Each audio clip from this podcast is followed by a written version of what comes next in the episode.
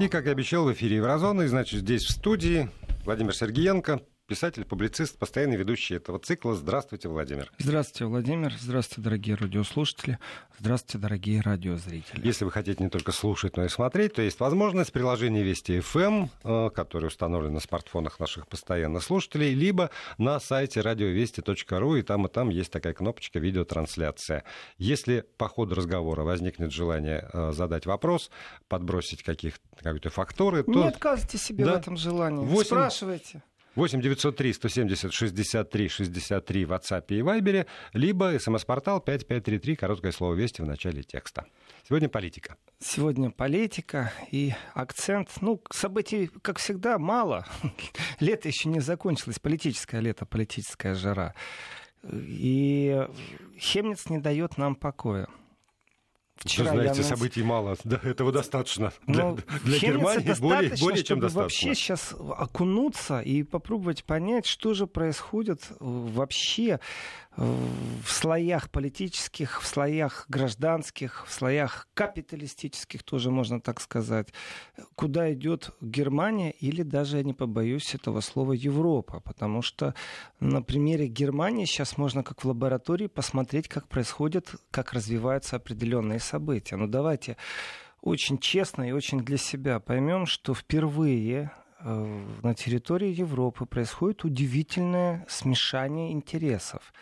И здесь не было ни одного предсказателя, который об этом говорил, но есть пару громких имен, которые около этого прошлись, начиная от Тила Сарацина, с тем, как он не принят был, как его хотели выгнать из партии за его книгу, и еще пару, ну, скажем так, никому неизвестных авторов. Тила Сарацин хотя бы лежал на поверхности, которые говорили о том, что может что-то подобное быть, но все равно не все были далеки. Конкретно к ситуации. Представьте себе, что в стране существует очень-очень радикальные революционеры. Очень-очень радикальные революционеры ультра-ультра левого толка. Это сравнить можно только с большевиками в Октябрьской революции. Это вся власть советом, отобрать банки, телеграфы. Вот представьте себе эту революционную энергию. А теперь представь себе, что это революционная энергия, вот эти большевики, слово беру в кавычки, вдруг объединяются с мусульманами с конкретными мусульманами, при том, что не тем течением, с которым мы соседствуем на этой планете и относимся с уважением друг к другу, а именно с радикальным крылом мусульман. Это то, о чем сейчас заговорили на территории Германии. И сближение это связано, и вот здесь вообще у людей состояние шока, в противостоянии, в общем противостоянии ультраправым силам, которые имеют коричневый запах. Вот примерно так. Если очень так попробовать толерантненько рассказать о том, что там сейчас и как происходит. И разбирать здесь надо по косточкам каждую, каждую э, вот составную. И давайте тоже правде в глаза посмотрим. Когда начинается противостояние внутри закрытого общества, ну вот немцы противостоят немцам, одни немцы там требуют, чтобы дизельные машины не выезжали в центр города. Другие немцы говорят, а у меня дизели, нас тоже тут 70 тысяч людей с дизельными машинами. Ну в суде они как-то решат, ну там пару демонстраций будет. Ничего, ничего страшного не произошло. Здесь же происходит чудовищная смесь философии, чудовищная смесь идеологии и у каждого есть своя правда. И стороннему наблюдателю сейчас достаточно тяжело э, вообще быть нейтральным, потому что сердце иногда бьется сильнее. Давайте так, э, ведь уже известно, что э, существует э, обращение к министр-президенту Саксонии, хозяина ресторана «Шалом», потому что э, он подвергся тоже нападению. Это достаточно редкое явление, вот такое открытое нападение на любое еврейское культурное или религиозное или идентифицированное что-то связанное с еврейством место в Германии. Это был один случай? Или там в Хемнице сейчас. Да. Это был один случай. Или там один еврейский но... ресторан? Ресторан один еврейский. Но община есть в Хемнице еврейская. А, дело не в том, что это один случай, а дело в том, что они себе позволили. Они позволили кричать вон из нашей страны. Они позволили себе кричать свинья э, еврей еврейская, ну или давайте усилим риторику. И здесь один случай, это то же самое, что бесконечность в негативном смысле. Потому что есть понятие ноль и есть понятие не ноль. Вот когда ноль, когда нету проявлений таких сильных, знаете, э, ведь все время говорится о том, что антисемитизм в Европе, он присутствует достаточно сильно. И есть страны, в которых это под особым контролем. Хотим этого или не хотим, но объекты, которые принадлежат израильской общине, еврейским общинам, синагоги, они находятся под постоянной охраной полиции. Это не просто так. Это не связано с тем, что нет желающих, э, которые бы что-то не сделали, хулиганствующие выходку или еще как-то. И в объектах, в которых присутствуют дети или верующие, посмотрите, в Берлине всегда, кроме того, что присутствует полиция, бывают дни, когда и бронетранспортеры стоят э, под еврейской общиной. Вот так вот бронетранспортеры стоят. Это не просто так. Это говорит о том, что превентивно принимают меры безопасности. Там еще стоят ребята, у которых крепкое телосложение и проводок в ушах. Э, такой спиралевидный, непонятный. И они очень плохо говорят по-немецки. Еще Израиль присылает своих спецназовцев, э, чтобы они тоже охраняли объекты, э, причастные к еврейству.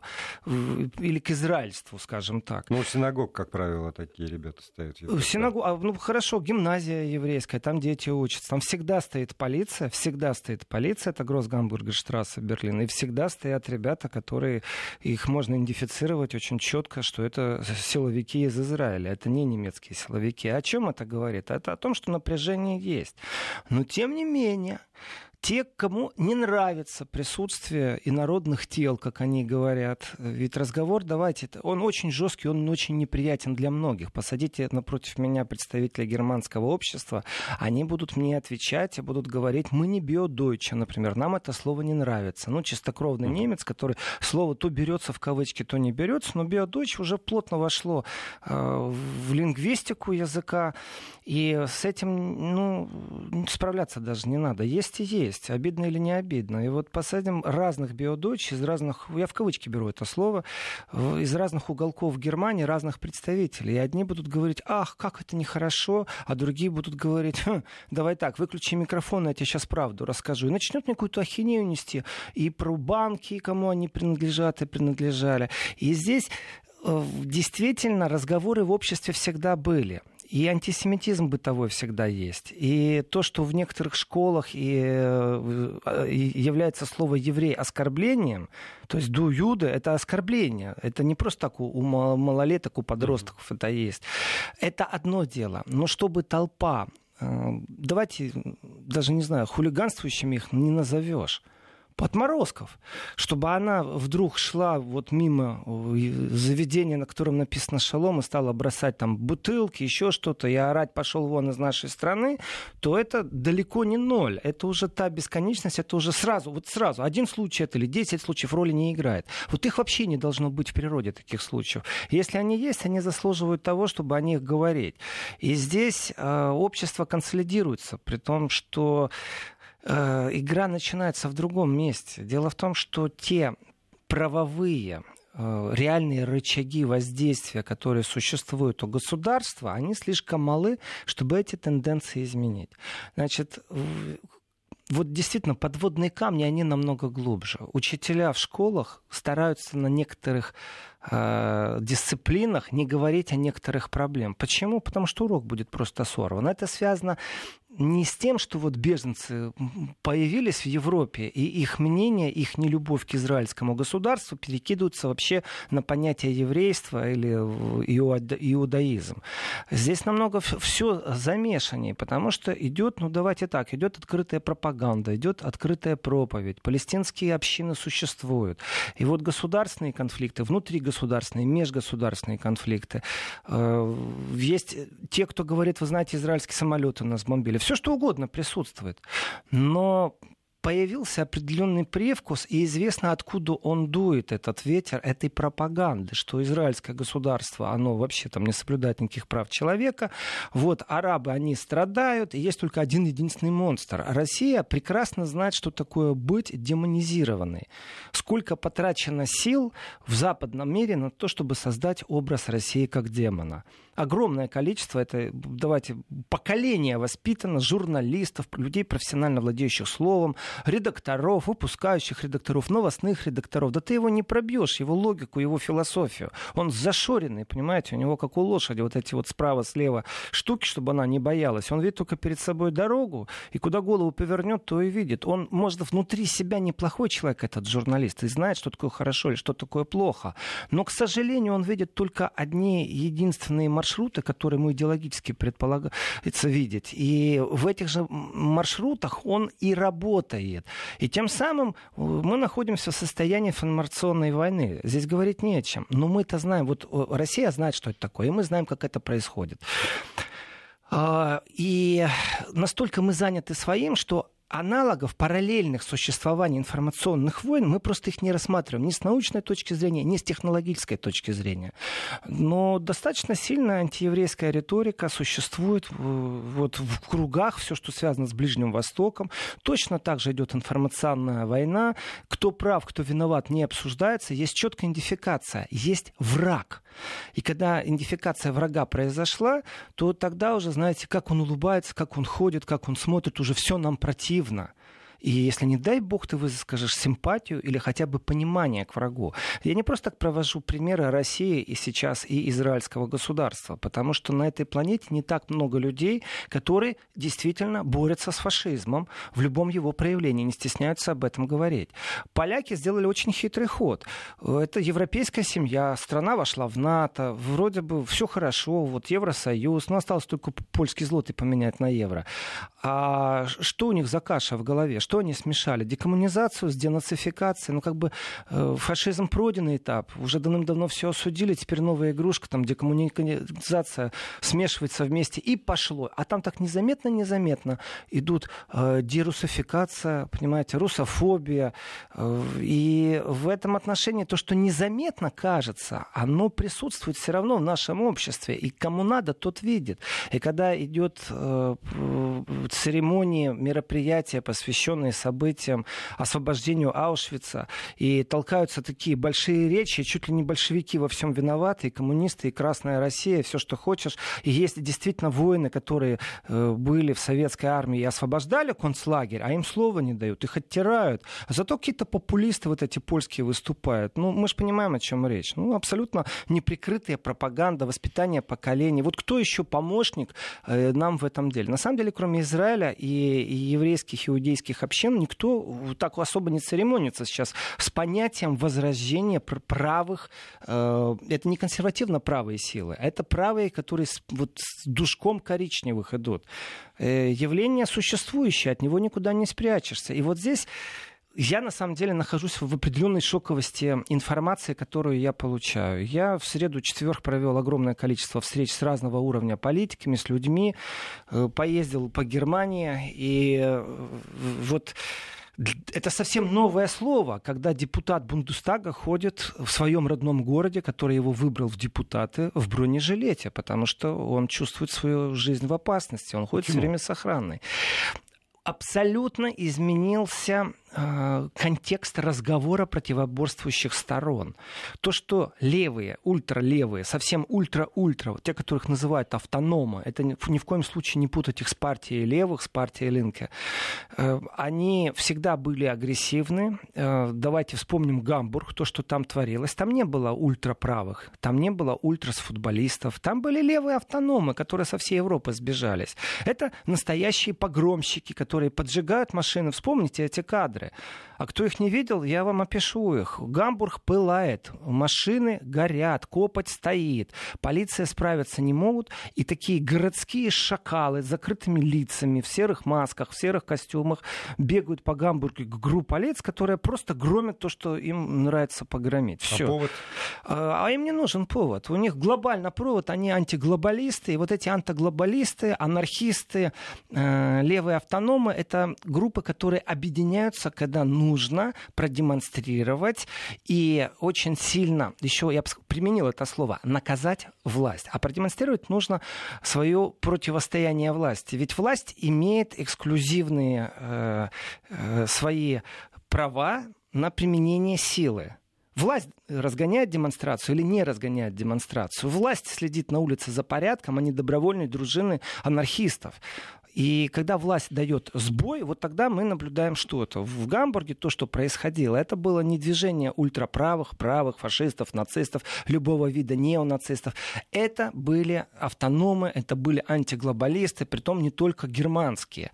Лица их попрятаны, и их стремление к проявлению уличного насилия, оно ярко выражено. Если мы открываем отчет Федеральной службы защиты Конституции Германии, это организация, это, ну, еще раз, Ферфасуншутс, э, это э, внутренняя разведка то есть они занимаются спецразработкой, спецоперациями, они отслеживают, они прослушивают, они подглядывают, они влазят в телефоны.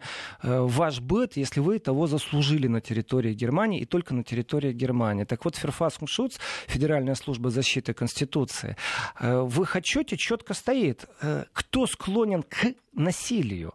Кто может проявить насилие по отношению к полиции? Только полиция имеет право проявлять на, на, на, насилие на улицах. Когда кто-то другой это делает, полиция получается как лицо власти теряет свой авторитет. Значит, и власть теряет свой авторитет.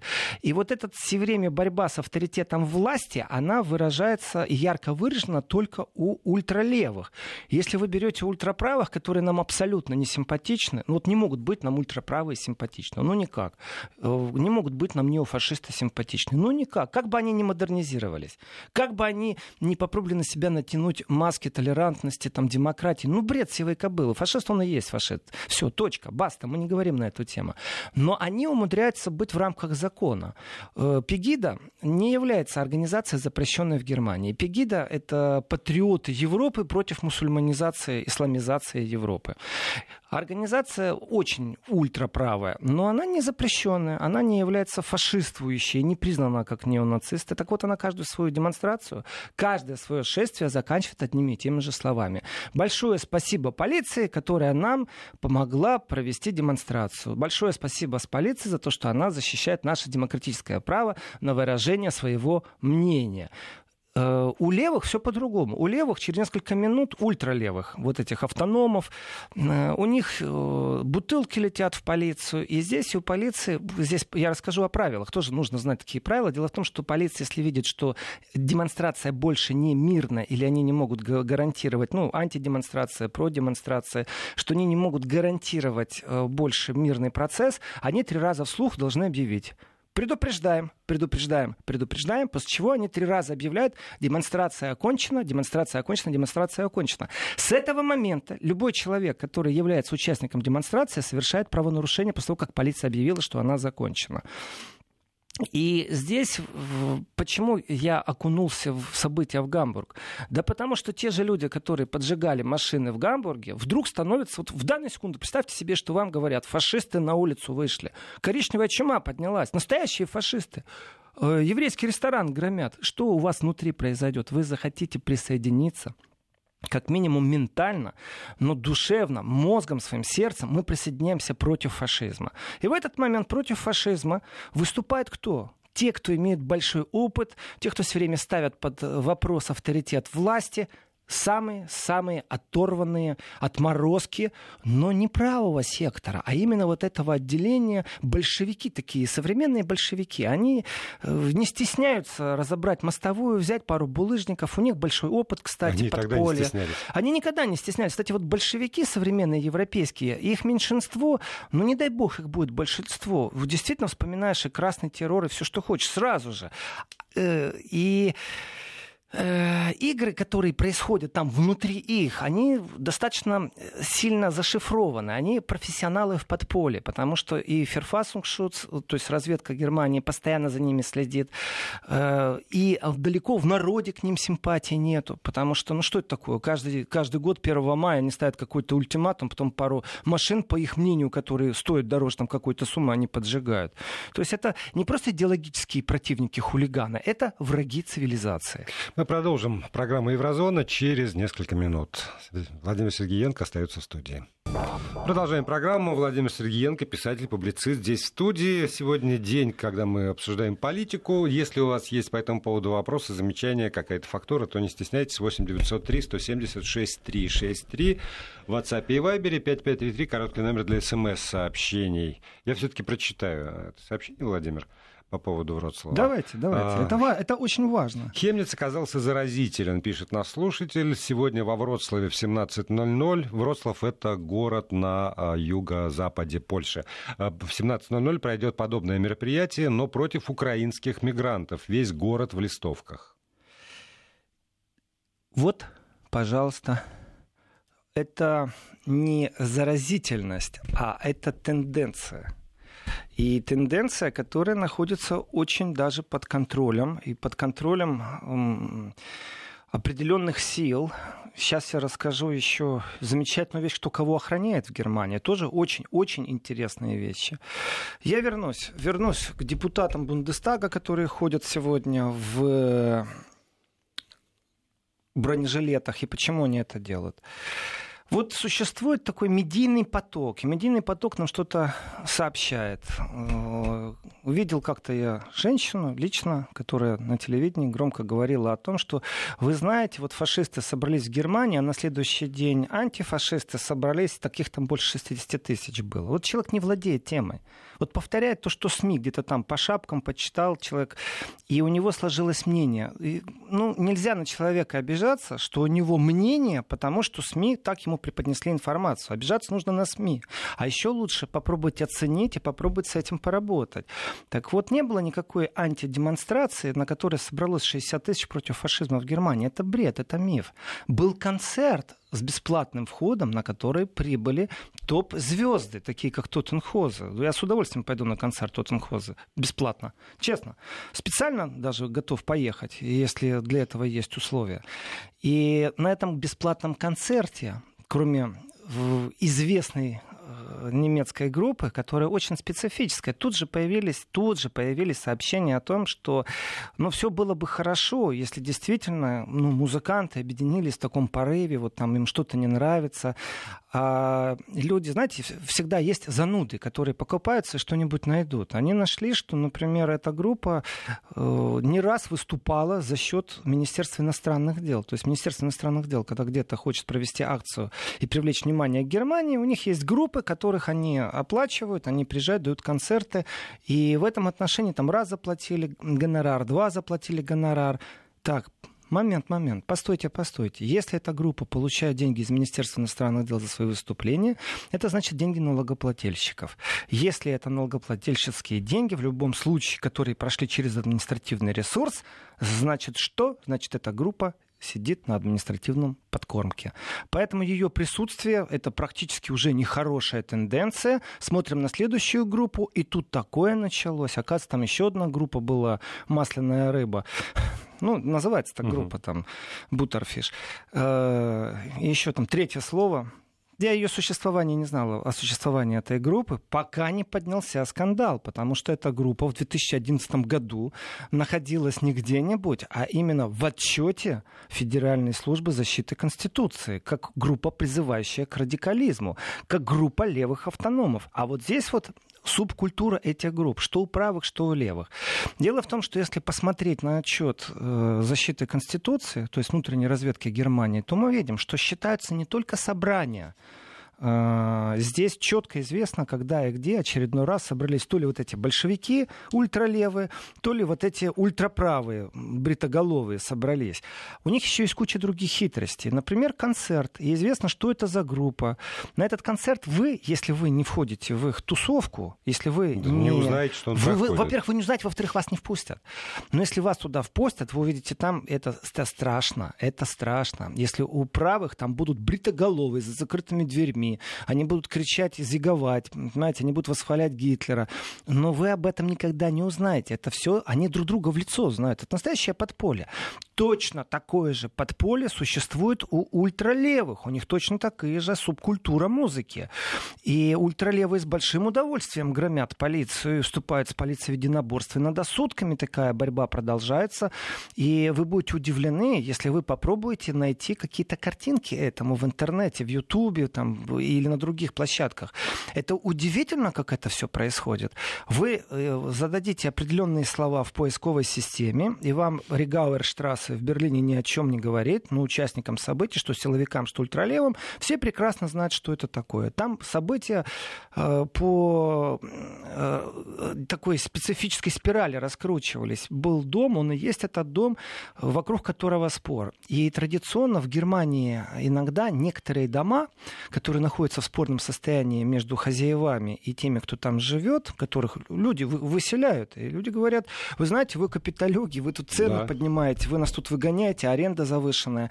И, э, и есть дома, которые вот действительно просто заселены, и из них люди не выселяются. Они живут в подполье. Им электричество отключили, им воду отключили. То есть у них не работает ни канализация, ни свет у них нет. И таких домов не так много. И есть дома, в которых еще суд пробует разобраться, кому принадлежит право, действительно ли выселили заслуженно или нет. А есть дома, которые просто заселены. Это культура, субкультура. И в Западном Берлине так было. Конечно, в ГДР такого не было. И в этой субкультуре когда нужна помощь, и когда полиция приходит выселить тех, кто живет в этом доме незаконно, то есть очистить помещение, а, Э, приходят на помощь все, кто может прийти, но это субкультура левых автономов, они встают на защиту, и идет настоящее побоище. Полиция со слезоточивым газом, подожженные мусорники, бутылки летающие, потом можно посчитать, сколько травмированных с обоих сторон, при том, что опытные подпольщики, я сейчас на полном серьезе все говорю, опытные подпольщики не обращаются за помощью в больницу, потому что известно, что в этот момент полиция особо настойчиво ищет э, погромщиков именно по больницам. Да, поэтому то же самое, что вот прийти с повинной, что я только что там был. Э, поэтому они уезжают куда-то далеко или вообще зализывают раны в своих э, подпольных берлогах. А полиция вот не стесняется пойти, можно статистику посмотреть и понять, если 20 полицейских обратились в больницу, то это не синяки. И если неделю полиция не может очистить дом, а потом выясняется, что уже бургомистр города, что э, министр-президент президент земли, что сенатор внутренней политики, ну это как министр внутренних дел, только на определенной земле. Все говорят о том, давайте договариваться, то есть они не смогли справиться. Так много было ультралевых. Я возвращаюсь к площадке там YouTube или еще какой-то. Вы включаете, и у вас заставка, какой-то журналист рассказывает о том, что там происходит. Э, какой-то свидетель рассказывает о том, что там происходит. Буквально полторы секунды, может, вы увидите какие-то кадры, но не больше. Если вы попробуете порыться и найти вот в наш мир гаджетов, когда все, кому не лень, тут же снимают на телефон э, и потом выкладывают это онлайн, попробуйте найти картинки реального побоища, вы устанете их искать. Они отфильтрованы. Их вначале забивают, что они там где-то внизу по рейтингу, поэтому их тяжело найти. Но потом вы удивитесь, их вообще нету. Потому что они подходят подходят под закон о распространении и популяризации насилия, поэтому их можно изъять. На форумах, да, выкладываются видео, и вы будете поражены от этих реальных побоищ. И в этих побоищах действительно полиция жертва. У меня нет симпатии с эти, к этим погромщикам ни капли. Они вроде бы как в своей философии отстаивают социальную справедливость, что людей выселяют. На самом деле это хулиганье, которое пришло на улицу подраться, э, покидать бутылки, доказать, что они вместе, разбегутся потом эти городские койоты по своим норам, партнерам. И они все имеют окрас социальной справедливости, но только самого крайнего крыла. Большевиков, революционеров, левых автономов. Вот что вам пишут в ответ на это. Владимир, вы рассказывали, какие невменяемые отморозки эти крайние левые. Все замечательно, только они ведь не на пустом месте появились. Может попытаться разобраться в причинах этого явления, в тех процессах в германском обществе, что которые приводят разобрать? к востребованности такой идеологии среди молодежи. А бороться с последствиями, объявлять их уродами, это путь в никуда. Они по-прежнему будут вербовать своих сторонников, а вы будете их разгонять. У нас пауза. Продолжаем разговор. Так вот, все-таки все-таки Олег вот вопрошает о, о корне этого явления. А, а опять же, как-то выяснить, почему так привлекательно, и купировать вот эту привлекательность, а не запретами и разгонами. Ну, насчет запретов и разгонов это поверхностное восприятие того, как с ними борются, потому что именно отчет разведки немецкой э, говорит о том, что э, они именно стараются понять корни. Для этого нужно изучить разные поползновения вот этого большевизма, который ставит себе определенные цели. И опять же, если посмотреть отчет э, Федеральной службы защиты Конституции Германии, то мы видим, что у них есть подгруппы у этих левых автономов. Это не просто так вышли на улицу подраться. Нет, у них есть группы. Одна из групп называется «Противостояние альтернативе для Германии». Вот новое явление появилось. Вот появилась альтернатива для Германии, появилась группа противостояния. Вот вам, пожалуйста. Так что нужно уничтожить альтернативу для Германии, чтобы эту группу взять, тоже исчезла. Значит, у них есть группа, у них это у левых автономов, у них есть группа противостоянию глобализации всей планеты.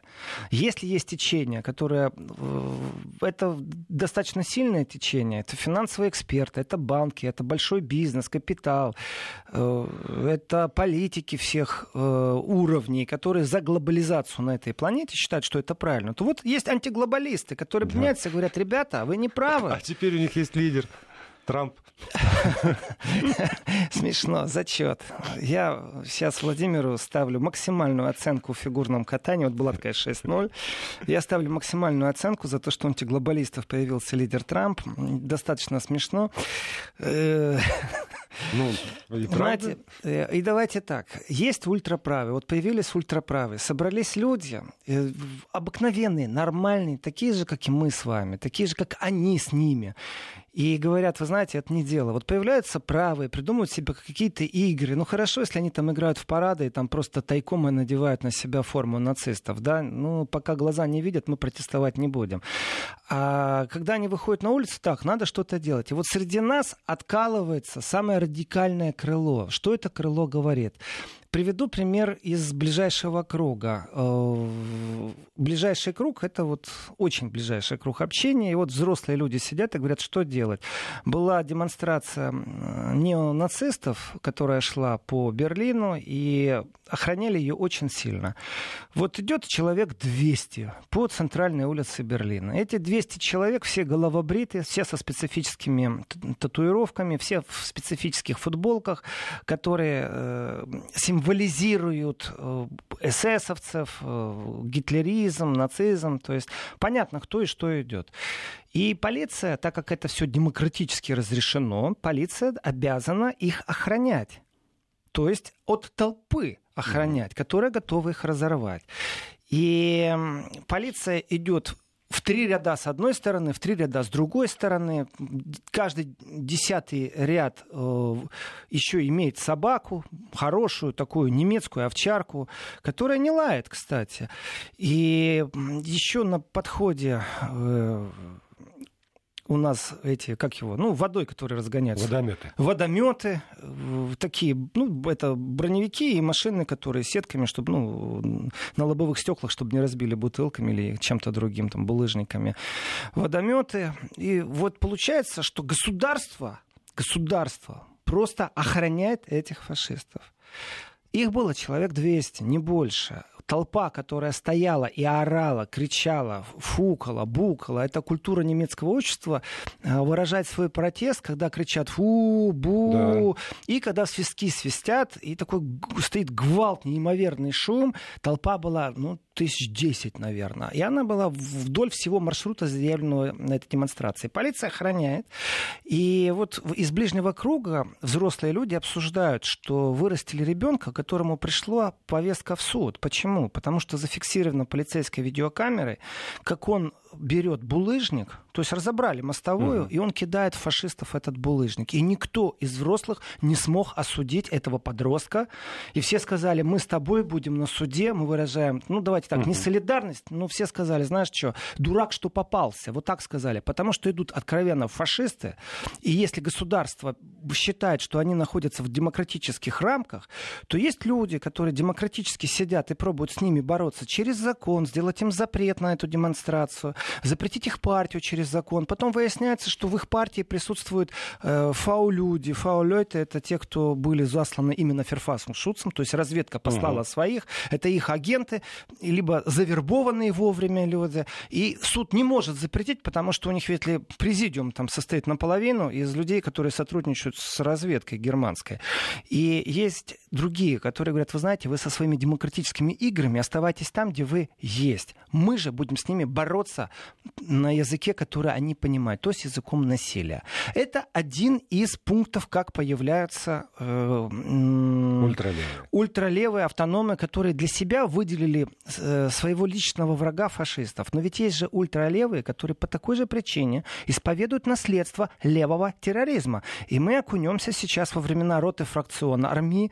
Это были террористы, которые брали заложников, э, убийцы настоящие, но они исповедовали какие-то коммунистические, социалистические идеи. Они, они были террористы, они исповедовали красный террор. Да, и, и, в общем, и Сталин был отмечен тем же самым. А, это, их было меньшинство, их там не так пути, много людей, да. их полиция долго-долго ловила, они брали не только заложников в Германии, они взяли заложников, отстрелили через час, э, не выполнили их э, требования, понимаете, это настоящие террористы, вы говорите их изучать, там купировать, красивые слова, их изучают постоянно на очень глубоком уровне. Если антиглобалисты объединились тоже как а, левые ультра вот эти автономы, то, конечно же, у нас в отчете стоит, что есть несколько направлений в этих течениях, и они очень хорошо друг с другом объединяются. Появились европейцы, которым не нравится мусульманизация Европы. Э, ведь Тила Сарацин в своей книге, когда пишет об интеграции мусульманских миров и безнадежности этого процесса, то есть интеграция невозможна с его точки зрения. Его же заклевали общественным мнением. Его чуть из партии не исключили. Да, но при этом вот... И появились э, тут же те, кто противники этому. И вы начали с того, что и вдруг объединяются, совершенно невозможно себе представить политические это силы. Это нереально, что вот. объявляются вот это радикальное а, крыло а значит, мусульман а значит, с большевиками. Вот такая левыми. интеграция возможна. И подробнее мы про это поговорим уже после э, выпуска новостей. Небольшой паузы. Владимир Сергеенко здесь. Вы пишите, мы прочтем.